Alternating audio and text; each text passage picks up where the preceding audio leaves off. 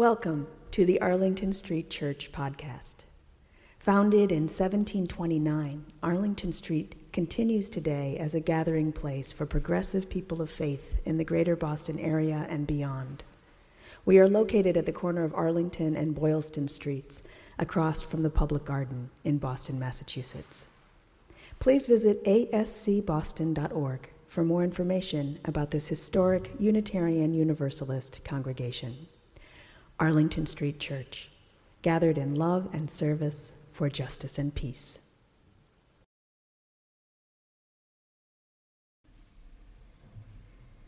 On September 15, 2013, after finishing my second Sunday at my new job as a religious education assistant here at Arlington Street Church, I chose to do something that would end up being somewhat of a habit. I decided to stay a little bit longer. Although that September, excuse me, although that September also marked the beginning of my academic work at Harvard Divinity School, and I definitely had more homework to do, I knew what was happening in Boston was more important. On that particular Sunday, the activist and Vietnamese Zen Buddhist monk Thich Nhat Hanh was leading a meditation for peace in Copley Square in response to the Boston Marathon bombing that had occurred six months earlier.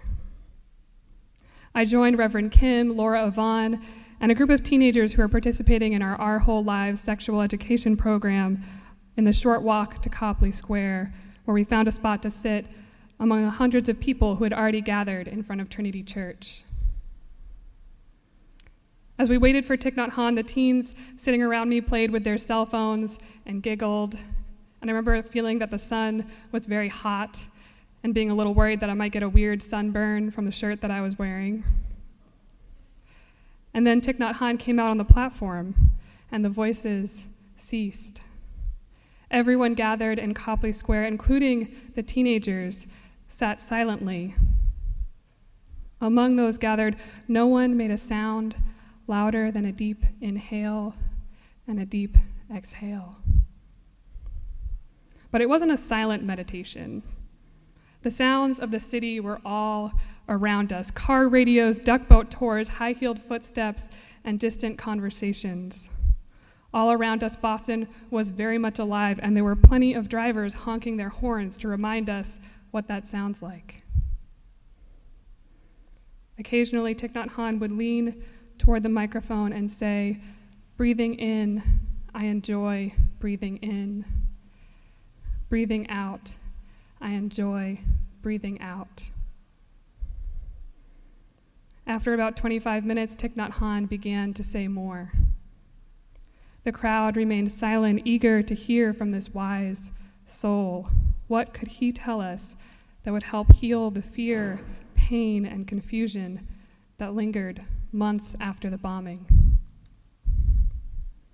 With clarity and sincerity, Thich Nhat Hanh said, We must learn to be more present with one another. He described how important it is, whether we are sitting with someone we love or calling them on the phone, to say, Darling, I am here. Darling, I know you are here. Darling, I know that you suffer, and I am here with you. It was so simple, so sweet, and it was a truth that was so fundamental that my mind wrestled with its innocence. Is that really all I have to say? Is the path to healing and peace this simple? In that moment, another thought came to my mind that I didn't know what to do with. This wise teacher, Thich Nhat Hanh, reminded me of a child. I immediately tried to push this from my mind because it must be offensive to compare such a wise man with a child. But then again, was it offensive or was it true? Can someone be childlike and wise? In different corners of our lives, even our UU lives, we are taught that wisdom and age develop together. We hear stories about adventurers searching for old, wise men who live in seclusion. In popular literature and film, wisdom belongs to the Dumbledores, the Gandalfs, and the Obi Wan Kenobis, all white men with beards and lots of experience. It took my mind half a second to jump through these hoops of societal influence and wonder if comparing Thich Nhat Hanh to a child was offensive. It took me far more time to jump out of those hoops and ground myself in the reality that wisdom is not determined by age or gender or beard length, but by a deep connection to truth.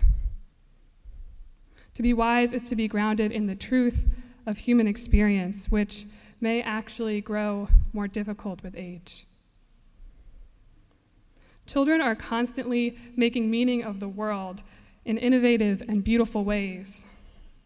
They answer questions that they don't necessarily have an answer to, not because they are afraid of sounding ignorant, but because they find pleasure in playing guess and check with the world around them.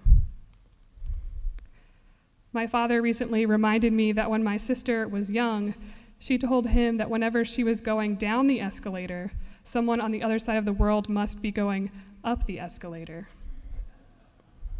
In her mind, escalators wrapped around the world, and the process of moving up one floor was dependent on the presence of another person. This could be written off as foolishness, but I feel like that misses the whole point. We all have heard children say things like this, and when we hear them, we laugh and we begin to see the world in a new way. Something as mundane as an escalator can become a magical reminder of our interdependence. Do you remember the moment when life suddenly became way more complicated than you ever expected? When it became a struggle to answer questions that had once seemed to have obvious answers? Questions like, How do you feel? Or, What do you want for dinner? And of course, that once exciting, now terrifying question what do you want to be when you grow up? On that Sunday afternoon, those of us gathered in Copley Square were collectively asking Thich Nhat Hanh the impossibly difficult question what do we do now? His answer was not an all appeasing political speech or a carefully crafted dissertation, but instead a reminder that love is the key to healing and peace and he said it with the same sense of curious confidence that children use when confronted with the unknown. Thich Nhat Hanh is a wise man, and as a wise man, we can assume that his wisdom is not only the words he chooses to say, but also the manner in which he delivers them. Darling, I am here. Darling, I know that you are here. Darling, I know that you suffer and I am here for you. I cannot claim to know his true intentions, but I believe that we, these, with these words, Thich Nhat Hanh is redirecting us all to a truth that is already within us, a truth that perhaps has been with us all along. To be clear, there is wisdom that does grow with age, or rather with experience. Life is hard. We must seek the wisdom of elders to guide us through difficult decisions, through heartbreak, and through the mounting responsibilities of adulthood. But let us not forget that wisdom comes to us in many voices. The fourth principle of Unitarian Universalism states that we believe in a free and responsible search for truth and meaning, and in that search, we have the freedom to discover our own teachers. And sometimes a child can be the teacher we need. When the child within us gets quieter and quieter, her wisdom canceled out by the clatter of to do lists and adult anxieties, the children in our families, communities, and neighborhoods are our guides back to those instinctual truths and curiosities we were born with. It's not surprising that we lose our connection to childhood wisdom that lies within us after all, we are pressured to let go of everything that makes us a child. We are encouraged to work more than we play and to hide our tears. Survival in the world requires us to be fiercely independent and practical instead of imaginative. But to survive, we also need the wonder, enthusiasm, and creativity of a child. We need to value not just the freedom of independence, but the warmth of interdependence. Earlier this summer, I heard a story on the radio show The Moth that I felt illustrated childhood wisdom beautifully. And it happened to be told by a Unitarian Universalist minister. Reverend Kate Braestrup serves as the chaplain to the Maine State Warden Service. As their chaplain, Reverend Braestrup accompanies wardens on their toughest cases, many of which are the sudden disappearances and deaths that happen all too often in the Maine woods. In this story, Reverend Braestrup is visiting the devastated family of a four year old boy named Andy who died instantly when an all terrain vehicle rolled over on him. Andy's aunt and uncle approach Reverend Braestrup and tell her that their five year old daughter Nina who is Andy's cousin and best friend, wants to see Andy's body. They want to protect her, but Nina insists that she needs to see Andy. Reverend Braestrup told them, You are her parents. You know her. You know what's right for her much better than I do, but I do believe that it would be okay. I believe that it will not hurt her more to see him. Three days later, Reverend Braestrup ran into Nina's mom at Andy's memorial service. She asked her, So, what did you do about Nina? Did Nina go see Andy? And Nina's mom said, Let me tell you. We got in the car, drove to the funeral parlor, and as soon as we park, Nina is out of the car, striding across the parking lot. We had to scramble to keep up with her, and she goes to the front door past the funeral parlor guy and we stopped her at the door of the cool room where Andy's little body lay. And we said, Nina, we want to make sure that you understand that Andy is not going to be able to talk to you. Yep, said Nina. Well, and you understand he's not going to be able to move or get up. Yeah, said Nina. And she opened the door and she went right in. And she walked right up to the dais where Andy's body lay, covered in a quilt that his mom had made for him. And she walked all around the dais, putting her hands all over him, making sure that he was all there. And then she put her head down on his chest and began to talk to him. And after about 10 minutes of this, Nina's parents were awash in tears and they had kind of had enough and so they said, Nina, are you ready to go? And she said, No, I'll tell you when I am.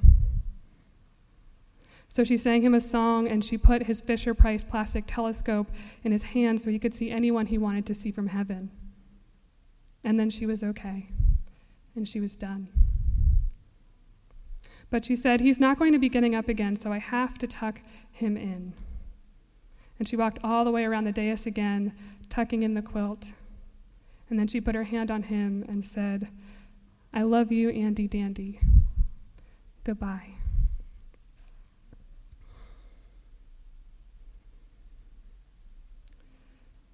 For Reverend Braestrup, the message of this story is that we can trust human beings with grief.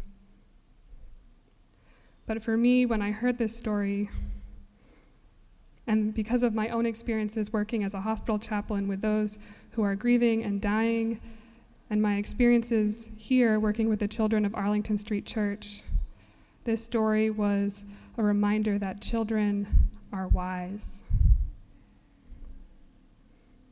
Nina did not need to be protected. Nina understood that Andy was gone. And Nina knew how to take care of his body and say goodbye in a way that many of us are spending our lives working to master. We don't know what Nina said to Andy, but she might have said something like, Darling, I am here. The, the search for wisdom is a lifelong journey. And I wish for all of us true freedom in that search, freedom that allows us to find our teachers everywhere. And in our search for our teachers, let us not be afraid to look down occasionally because they may be shorter than us. Listen to the children around you and the child within you, and see them as the wise sages that they are. May we honor all that we have to share, that all that they have to share with us. And may we continue to create and sustain a world that is worthy of their wisdom.